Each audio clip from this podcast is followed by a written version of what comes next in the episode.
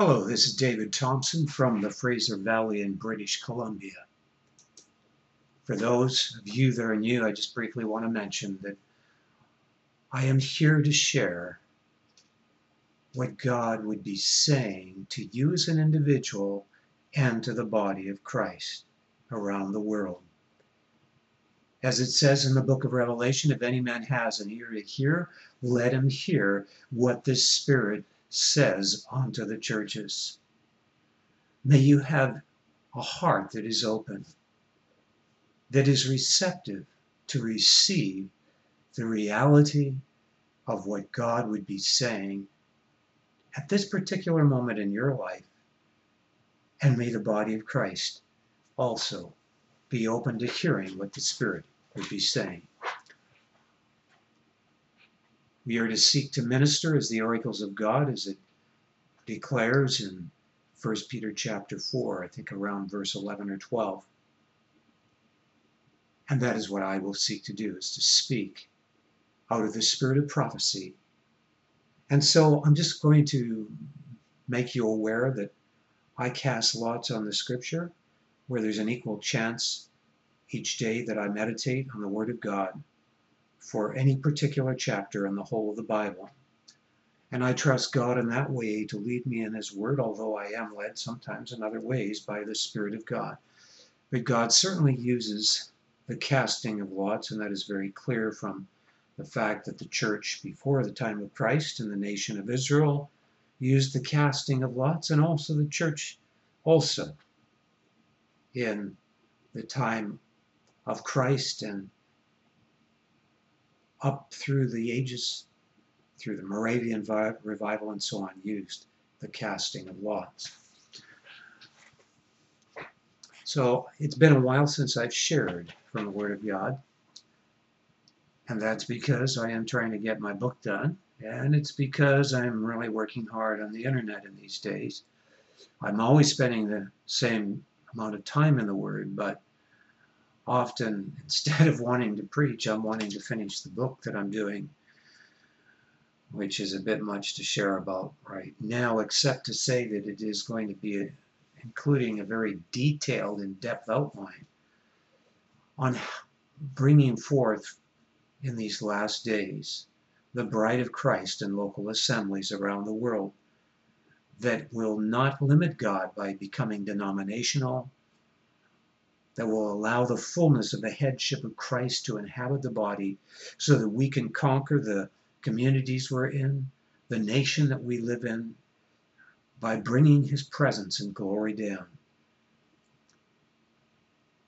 I will just continue now with the various passages. The last time I uploaded a message, which was right after I preached, was on January the 19th, and today is February the 13th. So it's almost a month. So I want to touch on some of the various passages I have received through this past month, but I will start by going to 2 Samuel chapter 23, which I received just recently on Saturday, today being Monday, this Saturday, February the 11th. And I will read parts of this passage of Scripture and then share from it. And then after that, I want to touch on some of the things I received in this last month. 2 Samuel chapter 23. Now these be the last words of David. David the son of Jesse said, And the man who was raised up on high, the anointed of the God of Jacob, and the sweet psalmist of Israel said, The Spirit of the Lord spake by me, and his word was in my tongue. The God of Israel said, The rock of Israel spake to me. He that ruleth over men must be just, ruling in the fear of God. And he shall be as the light of the morning when the sun riseth, even a morning without clouds, as the tender grass springing out of the earth, by clear shining after rain. Although my house be not so with God, yet he hath made with me an everlasting covenant ordered in all things and sure, for this is all my salvation and all my desire, although he make it not to grow. But the sons of Belial shall be all of them as thorns thrust away, because they cannot be taken with hands. But the man that shall touch them must be fenced with iron, and the staff of a spear, and they shall be utterly burned with fire in the same place. These be the names of the mighty men whom David had. The Tachmonite, that sat in the seat, chief among the captains. The same was Adino, the Ezonite. He lifted up his spear against eight hundred, whom he slew at one time. And after him was Eleazar, the son of Dudu, the Ahohite, one of the three mighty men with David, when they defied the Philistines that were there gathered together to battle. And the men of Israel were gone away. And he arose and smote the Philistines until his hand was weary. And his hand clave unto the sword, and the Lord wrought a great victory that day, and the people returned after him only to the spoil. And after him was Shammah, the son of Agee the Harite. And the Philistines were gathered together into a troop, where was a piece of ground full of lentils. And the people fled from the Philistines. But he stood in the midst of the ground and defended it, and slew the Philistines, and the Lord wrought a great victory. And three of the thirty chief went down, and came to David in the harvest time, unto the cave Adullam. And the troop of the Philistines pitched in the valley of Rephaim. And David was then in an hold, and the garrison of the Philistines was then in Bethlehem. And David longed and said, Oh, that one would give me drink of the water of the well of Bethlehem, which is by the gate. And the three mighty men brake through the hosts of the Philistines, and drew water out of the well of Bethlehem, that was by the gate, and took it, and brought it to David. Nevertheless, he would not drink thereof, but poured it out unto the Lord. And he said, Be it far from me, O Lord, that I should do this. Is not this the blood of the man that went in jeopardy of their lives? Therefore he would not drink it. These things did these three mighty men. And I will not continue with the other men of valor and the mighty deeds that they did in this chapter. I just want to first of all read the brief notes I made starting with the first section, which is 1 to 7. God calls us to rule, and that is in God's authority, which is found only in abiding in God, which is only possible by being in the fear of God. Such will shine with the light and the glory of God like the light of the sun shining on the wet grass after it has rained. The wicked are so wicked that one cannot even talk or negotiate with them because they are violent, so that one has to be fully armed to even come near them. Now, this in this first section, I just want to touch on the importance of us ruling in the fear of God. This chapter is about people that entered into the full authority of God in their lives and executed it.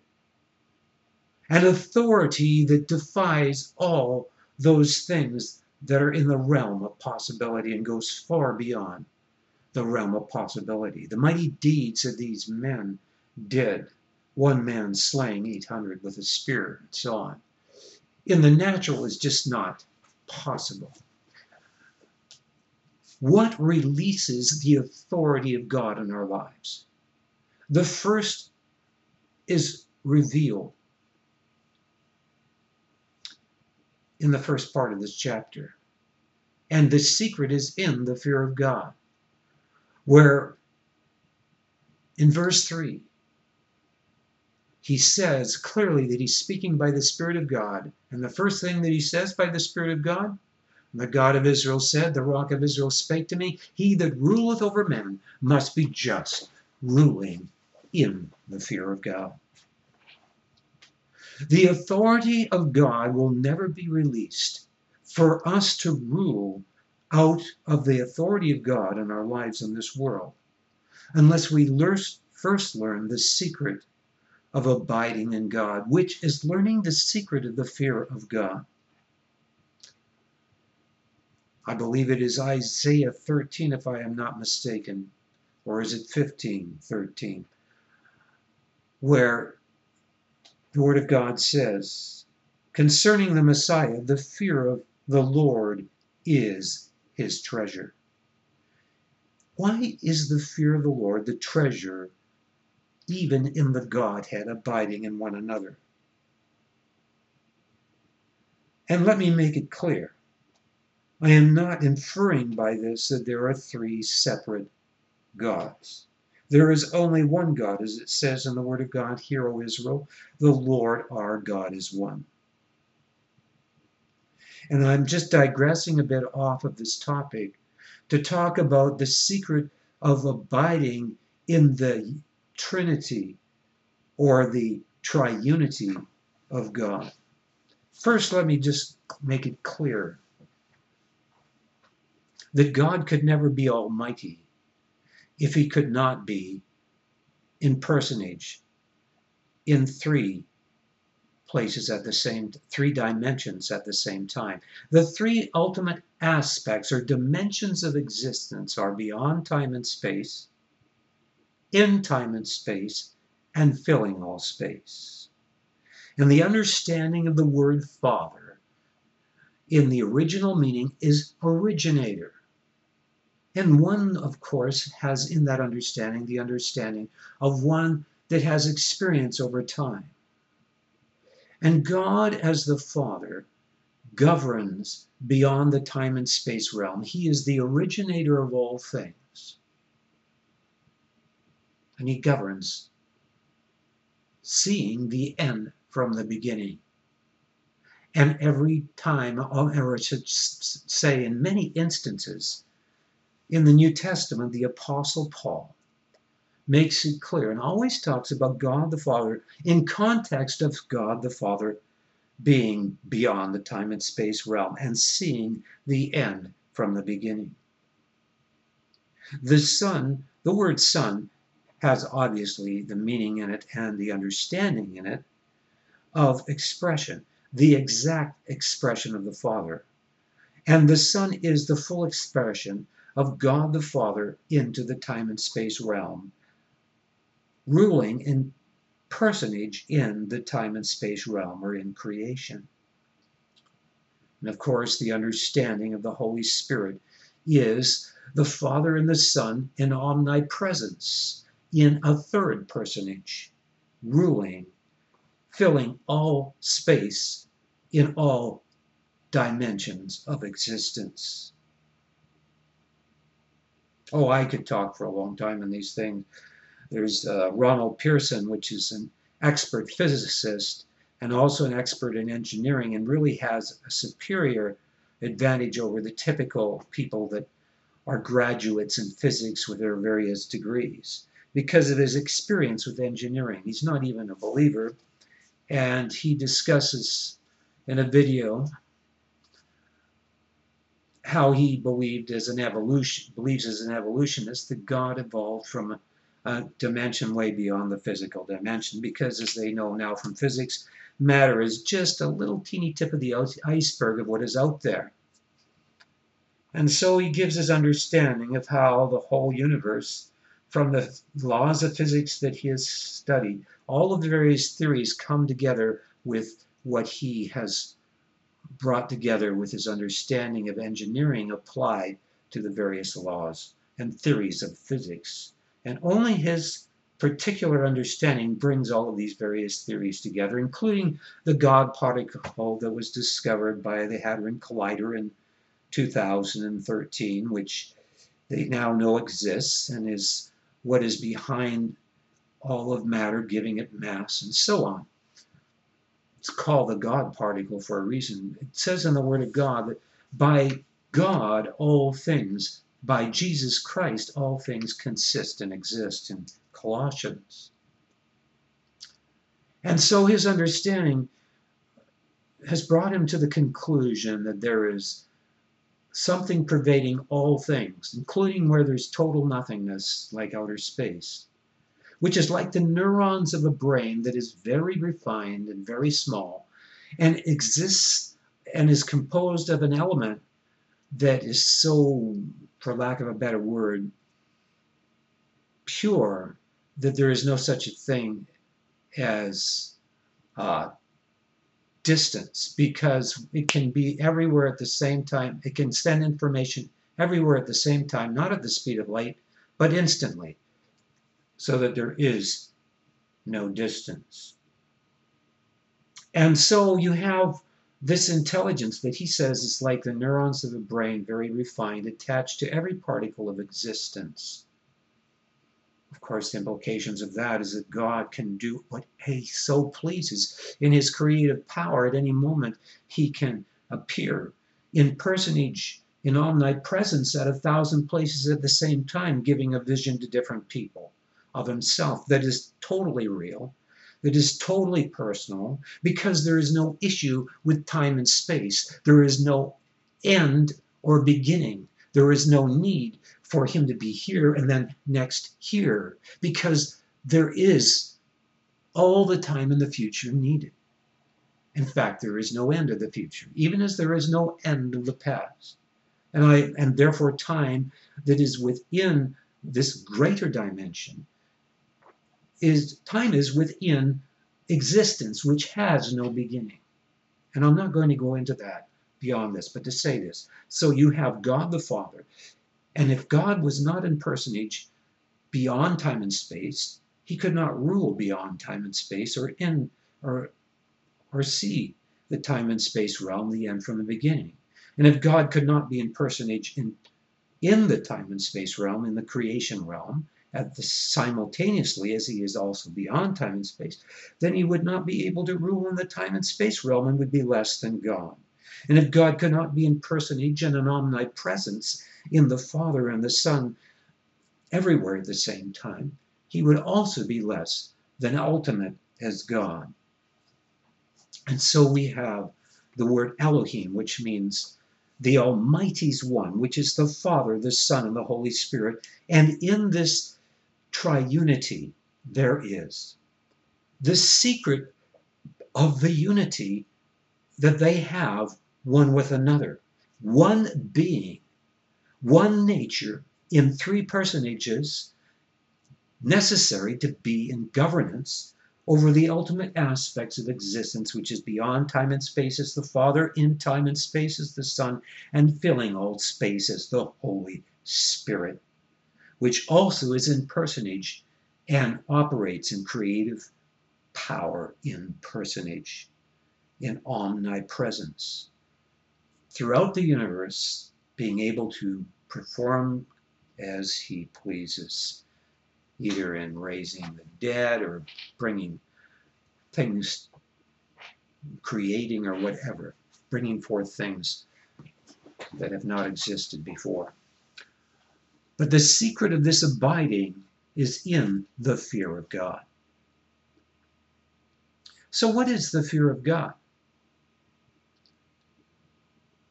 It certainly involves reverence. It certainly involves awareness of our life source, and that apart from that, we are really nothing, even less than nothing, in the sense that God can cause us to experience an existence that would be worse than nothingness, which would be hell. But he never does anything that isn't deserved, that isn't righteous. God is good, and in him there is no darkness at all. But the, the, the secret in the fear of God is the right perception of who God is. It's not a mind thing. It is a thing of the heart. It is a thing of the heart where from our heart, we choose to recognize God in that quality of being that only possibly can be ultimately trustworthy and therefore worthy of all trust. And what is that quality of being that can be only ultimately trustworthy and worthy of all trust? It is love. But what is this love?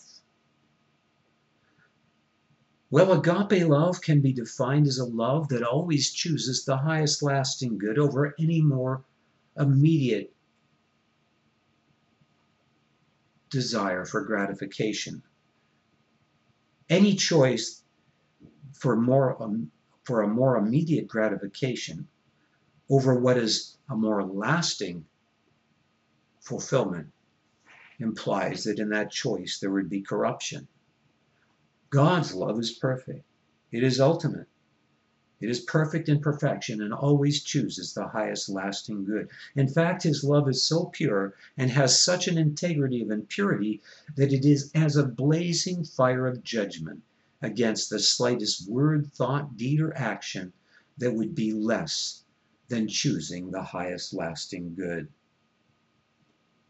God's love in its integrity is the defensive aspect of his love, which is his holiness. His love is so pure that it will not condone what is contrary to love. For all that is contrary to the ultimate perfection of his love has corruption in it. And God is the antithesis of corruption. He is anti corruption in his being. Why, even the children of Israel could not even look at the Lord at particular points at Mount Sinai, lest he broke forth and devoured them, because he cannot tolerate corruption. His hate is absolute against corruption. But his love is so great.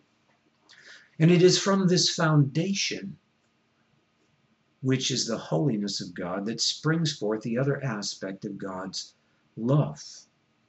For love would not be ultimate in its perfection if it could not also from that foundation that is formed by the integrity of his love spring forth in creativity that is without corruption and that is ultimately manifested and that he can assure to creation destiny because he can assure to those that receive his mercy in true repentance forgiveness and that is only possible, and I could go into this for a long time, but I'm not here to get off on that.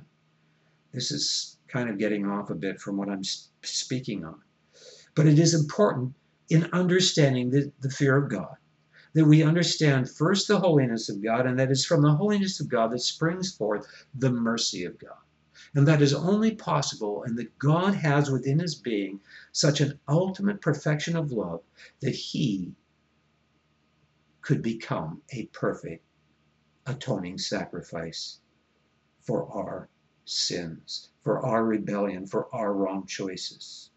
And that's only possible if He could come into this world and live in a human body and be tempted as we are, and yet, because of this deep fear of God within him, which is not a negative thing, but a reciprocative thing, which I will share, he maintained his oneness with the Father. It was never broken by the presumption of being drawn off and succumbing to sin. He was tempted, the Word of God says, in all points as we are, and yet without sin. Only a perfect sacrifice that fully represents a human being in body, soul, and spirit could possibly be a, a sacrifice that could atone and that could cleanse the soul and the spirit and the body from sin and grant full forgiveness. And we know that's not within man to do. Even in the Old Testament, it says, even if I gave my body and the fruit of my children as a ransom, it would not atone for the sin of my soul. I don't know exactly where that passage is. It was very clear from the very beginning that people recognized that God was the source of forgiveness, even when they sacrificed the, the innocent lamb and other animals that were instituted by God. They were a representation of God's mercy. And they allowed for that to impact their hearts as the act of kill, killing an innocent lamb because we sin would have quite an impact, far more than even taking the communion. And it would be also an act of verifying and confirming our repentance to receive the forgiveness that finds its source in God.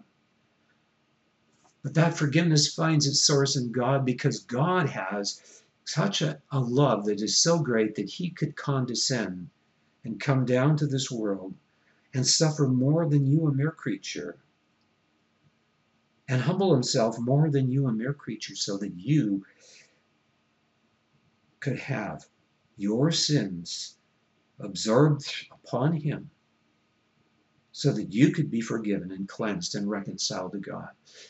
God's love is so pure that it is holy and it is so full of grace out of that purity that he could become a perfect atoning sacrifice for you. In fact, it says in the Word of God that the Jesus Christ was the Lamb of God that was slain before the foundation of the world. In other words, it was a reality, not just a capacity in God, but a reality in God as if He had already, in Jesus Christ, condescended to this world and had become an atoning sacrifice on the cross. That quality of being was already a reality in God from eternity past before this world was created.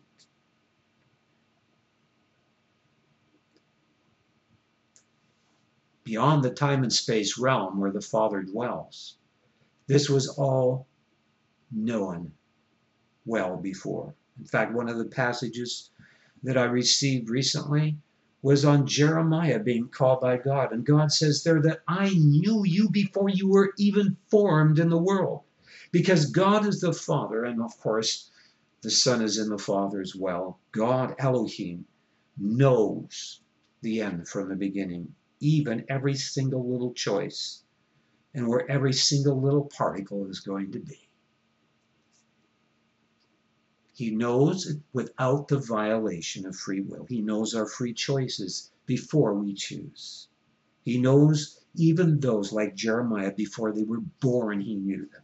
And it was a reality in his being, these two things, that he is totally holy, without corruption, and totally filled with mercy and grace to those who will receive it in true repentance that had not directly gone against the provision of his grace and his goodness, like some of the angels did. And basically, we're committing doing that blasphemy against the Spirit, the direct flow of the Spirit of God.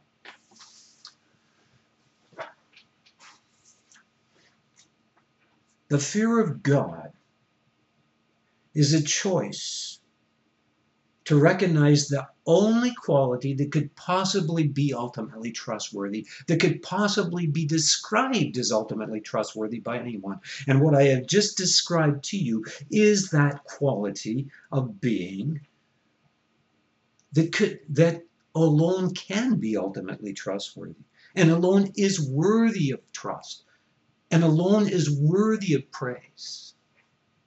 And it is in the fear of God that we first choose to recognize that God is holy. That he is therefore fully trustworthy in his judgments. But what happens is to many of us, we see the suffering around us and the suffering in our own lives because of the consequences of our wrong choices and we become bitter at God and we blame God for being the source of evil when He is actually the opposite. He is the source of ultimate good. that is ever expanding and ever enlarging in its creative activity, forever without end.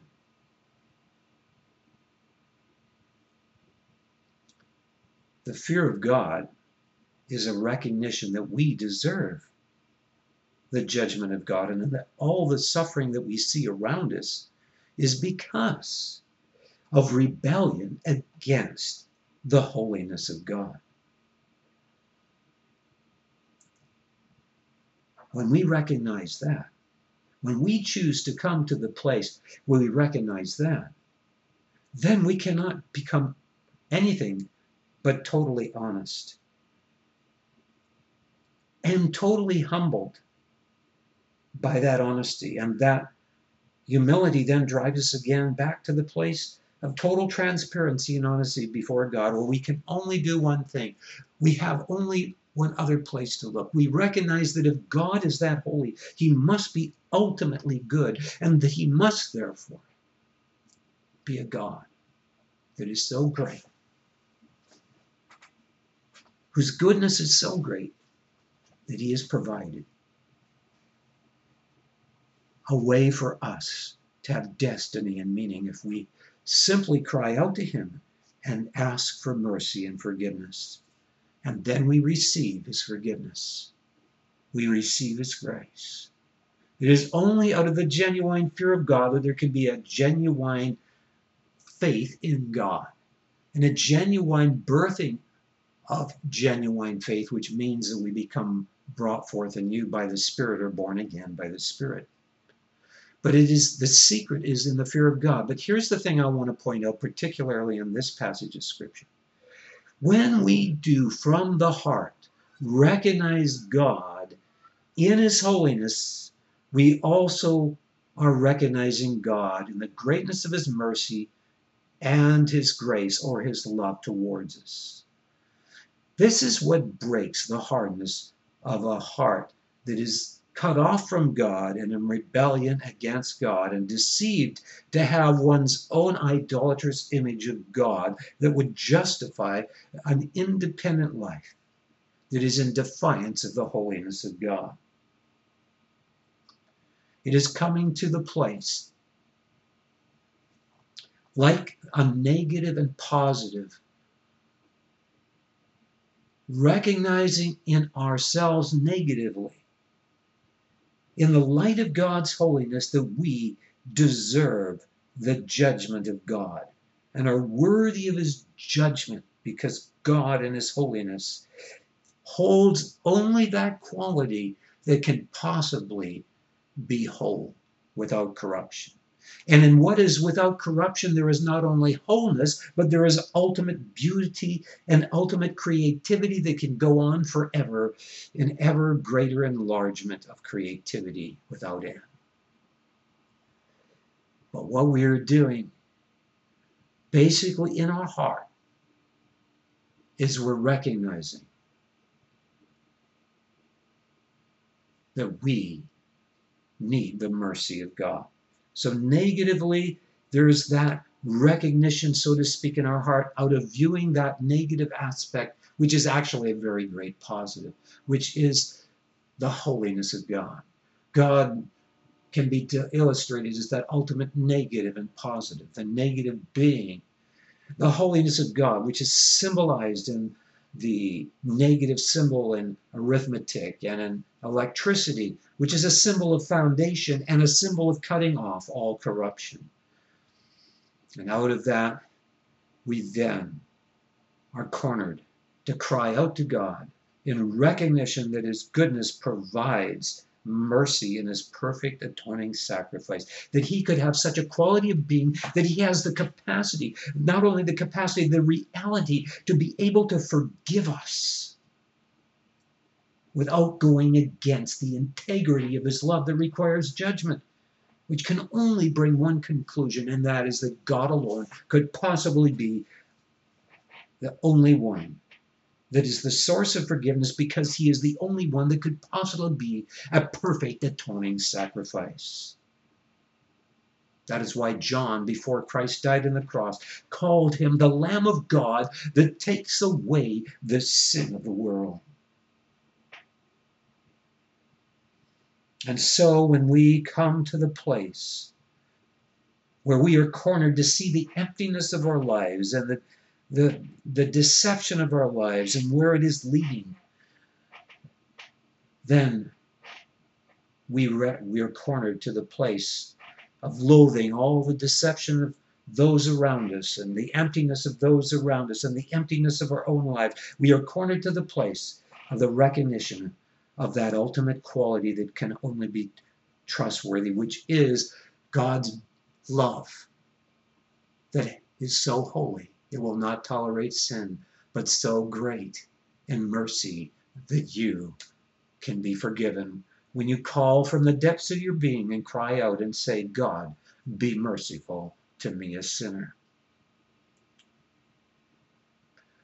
So there is the positive aspect of recognition in us of the love of God that springs out of the recognition, first of all, of the holiness of God that births the recognition of the positive, which is the mercy and grace of God, which is the ultimate manifestation of God's love. There's a scripture in Ephesians chapter 1 that says we are accepted in the beloved. It says, To the praise of the glory of his grace, wherein we are accepted in the beloved. You know, when you really see the greatness of God's grace to you out of the holiness of God. There is such a breaking of that hardness. It's like the shells around an atom that form that are formed by the electrons spinning around the atom really fast, the nucleus of the atom really fast.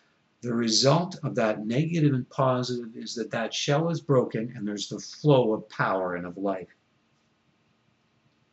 This is what is involved in the fear of God.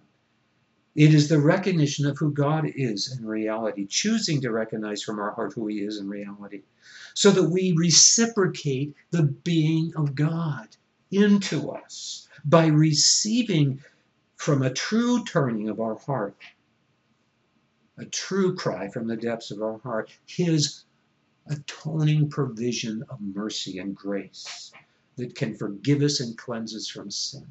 And it is an ongoing relationship like this that is also in the triunity of God, where the Son beholds the glory and the holiness and the beauty that comes out of the holiness of the Father, the creativity that comes out of the holiness of the Father, and he responds in thankfulness. And he says, Father, yes, I love you so much that I want to be enlarged in my love for you to enter into greater realms of loving you. Yes, I would will go and I will condescend and I will experience suffering so that I can bring to you a corporate bride. I will become atoning sacrifice so that I can bring to you an, a corporate bride to enlarge you and to experience enlargement in you of this love. And the Father says likewise to the Son, I see in you the beauty of such holiness and of such purity, that I am willing to suffer the pain of letting you experience judgment and forsaking by me in judgment, though you will always trust me and be one with me in faith through it. I will so that you can experience the enlargement of a bride in me. Christ even says that as I eat of the Father, so you shall eat of me and live by eating of my flesh and of my blood, because it is in the atoning sacrifice of the broken body and outpoured blood of God in his love outpoured for you that there is this secret of the fear of God, of reciprocating the very being of God and His mercy and His grace. This is the secret. And when King David is talking here in Samuel about ruling in the fear of God, this is the secret of ruling and allowing God to rule through us because as those that are abiding in God, we do not rule independently of God. It is Him that is ruling through us. The secret to allowing Him to rule through us is to be in this place where we know this love, this perfect love that casts out all fear. What is fear? Fear is a consciousness of loss of self. What undoes that tendency to grasp onto the fallen self that is deceived to find fulfillment in the temporal things of this life? That consciousness of loss that is related to the fallen grasping self that is not like that which moves out of true love so that it empties itself out to be enlarged in a greater love to God. The answer to having such a relationship with God is in the fear of God. That is what gives us the revelation of that love that First John talks about that says perfect love casts out all fear. Because fear has torment, and the reason fear causes uptightness or anxiety is because of the consciousness of loss, which is the root of what fear is. That's the consciousness of loss related in relation to the old self that is always grasping to try to fulfill fill the void that is within that can only be filled by God. Even that is within us as believers still, although it is dying, it is falling off. The more we learn the secret of yielding to who God is and worshiping out of a circumcised heart, by that sharp two edged sword of the holiness of God, which is the integrity of his love, and of the mercy of his God, of God, which is who God is in his very being, which is Jesus Christ, the Word of God. It is his being of perfect love and holiness and in mercy and grace.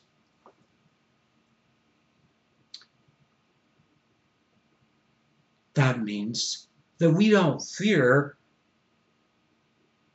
what people can do to us. We don't fear a bribe. There is fearlessness when we come to the place where we walk a life of holiness that is not making choices by the tendencies of presumption that are related to the tendencies of fulfillment in the self that is still trying to fill a void that is only a temporal gratification, rather than the love that always chooses the highest lasting good. Now, in this passage in 2 Samuel, I don't think I'm going to end up preaching any other chapter because of the time I'm taking on this. But we go on in this passage, and we notice here that the wicked are so wicked that one cannot even talk or negotiate with them because they are violent, so that one has to be fully armed to even come near them. Now, that is exactly what we see beginning to happen in the world right now. Christ said that as time goes on and, and, and as it comes to, to the end of the ages, the wheat and the tares will grow together, but it will become more and more evident who the wheat are and the tares are. And now we are seeing the manifestation of wickedness that doesn't even have any rationality to it, where people are just hating and tagging people with names, and yet they have no rationale behind their hate. There is a manifestation of such hate in these people and wickedness that literally you cannot reason with them. And they're being indoctrinated with the doctrine of demons by professors in many of the universities throughout the world. And United States with the godless humanistic teaching of evolution, which is a great deceptive lie, and many other things. And I have some great a great book coming out that involves a tremendous exposure of evolution and its deception as well. And thoughts that have never been brought out against it. I don't I've never seen it except through what I've been sharing. But anyhow, this is something that we are seeing right now happening. Now, in the context of this passage, we notice that the men that were around King David were men that really walked in the authority of God because they did those things that were totally beyond the realm of the possible. And the reason they could do this is because they knew such a fear of God that conquered the fear of the of self. That conquered fear which has torment and anxiety. It says the righteous are as bold as a lion. And in a sense, these people, even before the time when they could be baptized with the Holy Ghost, because their soul could not be cleansed in their spirit until after Christ died on the cross. Then there could be what's called the imbuing, which means to saturate, to fully fill, saturate. There could be the full saturation of the soul and the Spirit. But here in this time, they still experienced the Holy Spirit come on them very powerfully. So it was kind of like a baptism, although there wasn't the actual imbuement, there was only the Holy Spirit coming upon them. Now, the Word of God says that He gives the Holy Spirit to those that obey Him in Acts 5.32. That's referring to being filled with the boldness of the Holy Ghost, which is one of the biggest signs of receiving the baptism of the Holy Spirit. Whenever they were filled with the Spirit, they spake the word of God with boldness because there's no fear when you're filled with the Spirit of God and His authority, because you experience His authority in you and you know that it doesn't matter what happens to you, that God has it all in control. Now it's interesting that before there was these men that had such mighty deeds done, there's the account of when Israel was very fearful under the reign of King Saul of the Philistines. And they were hiding in the caves and, and, and what happened? Jonathan comes out. Maybe they thought they had nothing to lose because, you know, one way or another, they're going to have their wife and family killed or taken captive, probably killed. Let's go and face them. And they knew God. And so Jonathan goes up with his armor bearer and he climbs up the cliff. And they come and expose themselves to a whole troop of Philistines. And they are determined to give it their best. And they say, perhaps God will be with us. They were willing to have an unconditional faith in God that perhaps if God didn't deliver them, it didn't matter. They still would trust in God. Their faith was unconditional. They were laying their life on the line. They were willing to face death. And in the genuine fear of God, the fear of death is swallowed up. When you face an enemy that's about to destroy you, and the issue is whether you will compromise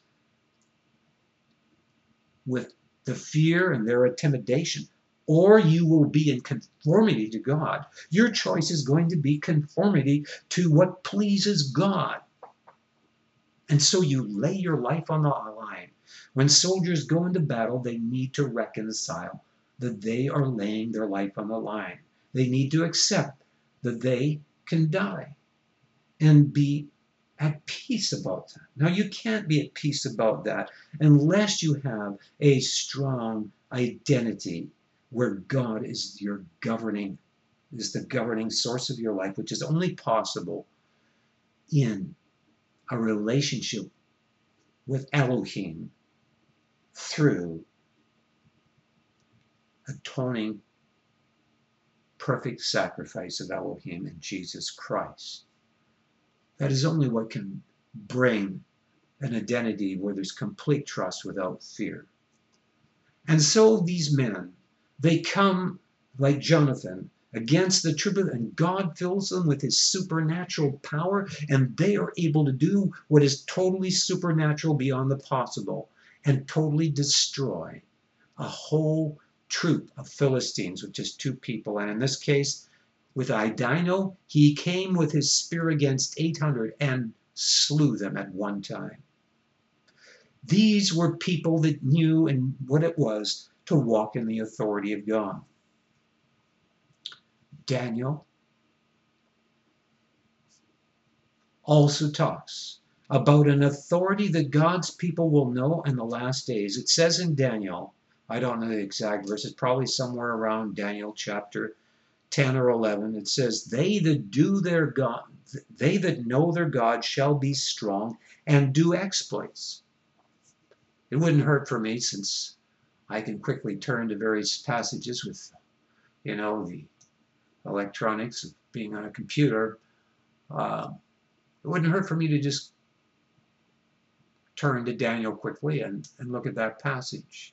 Try to find it. I believe it would be around 10 or 11. I don't find it, that's fine. I should probably do it by search box, but anyhow, here we are. Now I'm just going to go here. And it says somewhere in Daniel, maybe it's, I won't bother, well, I'll try putting in the word exploits, if I get it right. exploits. Um, sorry, I'm not going to bother with that then. It didn't uh, go where I wanted it to. I um, probably typed it into the wrong spot. So I'm not too familiar with using this particular software. I'm going to just uh, uh, go to um, try it here. I don't think so either. No. We'll try it. And see if we get it. No. Okay, let's just go back to where we were then. In Daniel. And it says there in Daniel that many would come in the last days as the Antichrist is reigning in terror and they would instruct many, and they would have great understanding and insight. And then it says, and they that know their God shall do exploits, just like these great men of God did here. And we are living in a time when it is obvious that wickedness is raising its ugly head. And God is wanting us to enter in, to knowing such a relationship with Him that we can do exploits before the wicked that would seek to destroy us by fearlessly proclaiming the gospel to them, the good news of how they can be reconciled to God, or whatever else God calls us to do. Now, the other part of this passage that is very significant in walking in the authority of God, going back to the passage that we were at, which is in Samuel. Hopefully I'm getting back to Samuel, here we are, is in verses 14 to 17. And I want to just read that again. And David was then in a hold, and the garrison of the Philistines was then in Bethlehem. And David longed and said, Oh, that one would give me drink of the water of the well of Bethlehem, which is by the gate.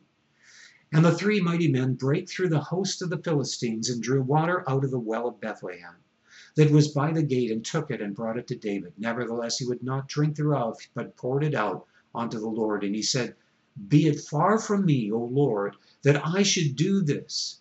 Is not this the blood of the men that went in jeopardy of their lives? Therefore he would not drink it.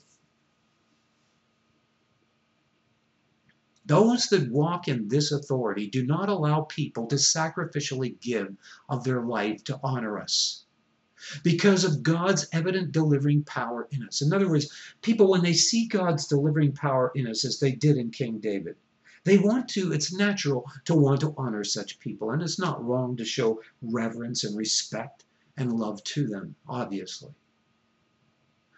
Rather, those such as King David would not allow that.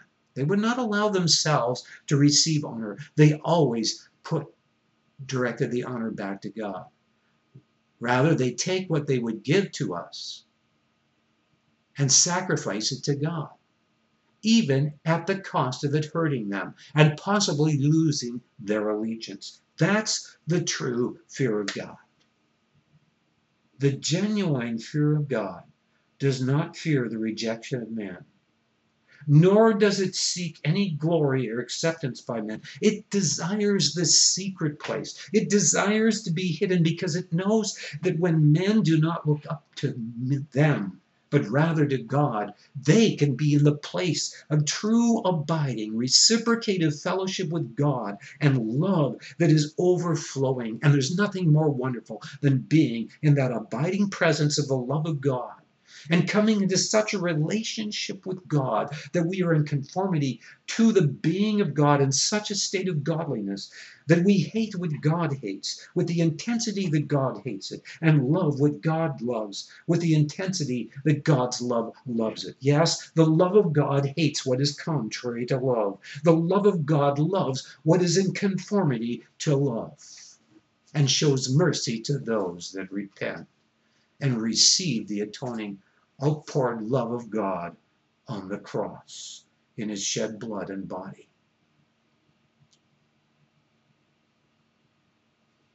Now, there are many passages that I received,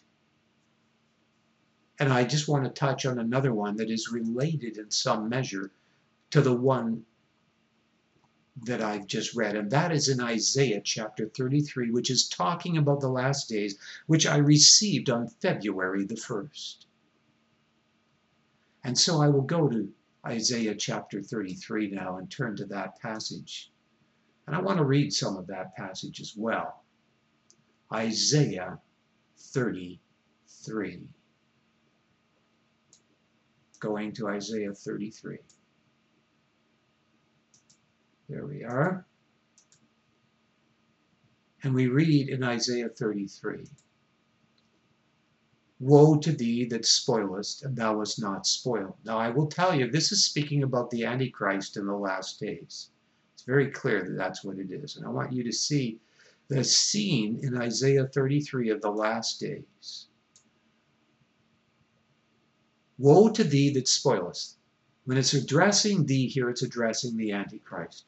And thou wast not spoiled, and dealest treacherously, and they dealt not treacherously with thee.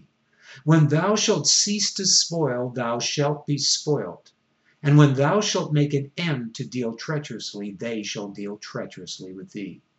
Now, we also read in the book of Daniel about the Antichrist that when he ceases to spoil, then he will be brought to his end. O Lord, be gracious unto us. We have waited for thee. Be thou their arm every morning, our salvation also in the time of trouble. At the noise of the tumult, the people fled. At the lifting up of thyself, the nations were scattered. Speaking of the last days. And your spoil shall be gathered like the gathering of the caterpillar. As the running to and fro of locusts shall he run upon them. The Lord is exalted, for he dwelleth on high. He hath filled Zion with judgment and righteousness. And wisdom and knowledge shall be the stability of thy times, and strength of salvation. The fear of the Lord is his treasure. Remember? I wasn't sure where the passage is. Here it is. Didn't even realize it. The one I was talking about earlier is that the secret to even the unity of the one true God in the three dimensions of personage and government is here seen. The Messiah treasures more than anything the fear of God which is the reciprocative reciprocation of the heart towards the beauty of God's holiness and the greatness of his creativity manifested in grace, in creation that can have destiny and purpose and can never be enlarged. If God was anything less than ruling beyond time and space, in time and space, and filling all space in three personages, if he was anything less than ultimately holy and ultimately filled with mercy by being the very atoning sacrifice, he would be less than ultimate as God and therefore would not be God. But here we see again that the Messiah acknowledges and delights in the fear of God as his treasure because the context is plainly talking in verse 5, it says, The Lord is exalted, for he dwelleth on high. That's the context. He hath filled Zion with judgment and righteousness. And We go on reading, Behold, their valiant ones shall cry without the without. The ambassadors of peace shall weep bitterly. The highways lie waste. The wayfaring man seetheth. He hath broken the covenant. He hath despised the cities. He regardeth no man. The earth mourneth and languisheth. Lebanon is ashamed and hewn down. Sharon is like a wilderness. Bashan and Carmel shake off their fruits. Now will I rise, saith the Lord. Now I now will I be exalted. Now will I lift up myself. Ye shall conceive chaff. Ye shall bring forth stubble. Your breath as fire shall devour you. This is what will happen to the wicked in the last days. As God rises up and shakes the nations with that mighty earthquake that's described in the book of Revelation, which is the seventh seal and final judgment of God. As he shakes the nations, those that are wicked, even the air they breathe, because it will become filled with the presence of God, will devour them. And the people shall be as the burning of lime, as the thorns cut up, shall they be burned in the fire. That is the fire of God's presence of love that will not tolerate that which has become conformed in rebellion against the love of God in the wicked. Hear ye that are far off what I have done, and ye that are near acknowledge my might. The sinners in Zion are afraid. Fearfulness hath surprised the hypocrites. Who among us shall dwell with the devouring fire? Who among us shall dwell with everlasting burnings? He that walketh righteously and speaketh uprightly, he that despiseth the gain of oppressions, he that shaketh his hands from the holding of bribes, that stoppeth his ears from hearing of blood, and shutteth his eyes from seeing evil, he shall dwell on high. His place of defense shall be the munitions of rocks. Bread shall be given him, his water shall be sure. Thine eyes shall see the king in his beauty. They shall behold the land that is very far off. Wow. What a wonderful promise this is. What a wonderful promise. I notice I've written quite a paragraph on Isaiah 33, and I might want to read that too. But what we see here, I just want to comment on this section. There will be assemblies around the world at that time when the Antichrist rules the world. There will be, of course, probably in hiding.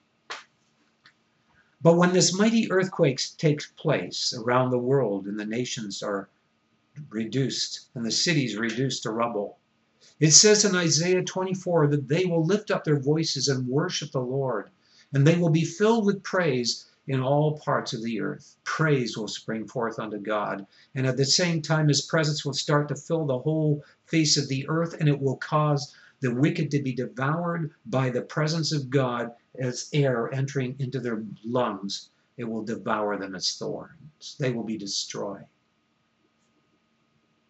But those that are hypocrites in the assemblies, the ones that are not truly living a love relationship with God, they will be discovered. And they will not be able to dwell within the assembly. It says, The sinners in Zion are afraid. Fearfulness hath surprised the hypocrites. Who among us shall dwell with the devouring fire? Who among us shall dwell with everlasting burnings? They will not be able to dwell. They will also be brought to judgment and destruction at that time, and the Lord will reign over the whole earth. And so, in summation, I just want to read what I made notes on to summarize this chapter, which I've just shared on. The Antichrist and his armies will be spoiled when they cease to spoil and make an end to dealing treacherously. The Lord will be gracious to them, the righteous, in this time of trouble that wait upon him. Then the Lord will lift himself up, and the nations will be scattered, and the spoil gathered. The Lord of that will at that time fill the gathering of his people in assemblies around him with judgment and righteousness. The consuming fire of God's presence will be in these gatherings around Jesus Christ, so that those that are hiding in their sin and are hypocrites will be exposed and will not be able to dwell in the assembly without being consumed like the wicked. The breath of the wicked will become as fire that will devour them, and they will burn as thorns are cut up and burned. Those that will dwell in the gatherings of the local assembly around Christ will be those that walk in righteousness and speak uprightly, and who hate oppressive gain, and will hate and have nothing to do with bribes. They are those that do not like to hear about blood and violence and shut their eyes from seeing evil. That's something we really need to note today. There is so much violence in movies, in video games, on television. Do we love those things or do we hate them and run from them? It is those that do not love those things, that shut their eyes from seeing those things, that will be received of God and enter into the fullness of their inheritance. These shall dwell in the high places in the Holy Spirit with the Lord and shall have abundant defense and supply. They shall see the Lord in his beauty and into the future of the coming New Jerusalem that comes down from heaven. They will be given revelations at that time when the millennial reign begins and continues, where they will see into the future by the revelation of the Spirit of God. So, brothers and sisters, wake up, break up your ground, enter into that deep, loving relationship with God out of the fear of God and know that you can be strong to reprove the unfruitful works of darkness in the love of God. That you can be bold and do exploits like Jonathan, whether the Lord takes your life or he allows you to continue and to be bold and do exploits, but you will come before those overwhelming odds because you will confront those that would threaten your life with the truth at any cost because you know that it's worth it all. Because you know that love relationship with God that swallows up all fear, that is birthed out of the fear of God. Thank you for listening to this message and may God bless you. I pray that you would help support me on my website at loverealized.com. I am seeking with all diligence to be brought to the place where I can be freed up to fully focus on the planting of churches that will conquer their communities, their cities, and their nation for God by becoming the corporate bride of Christ that will not limit the fullness of the headship of Christ from fully inhabiting the body in the glory of his presence in local assemblies around the world. Thank you. And I look forward to sharing again.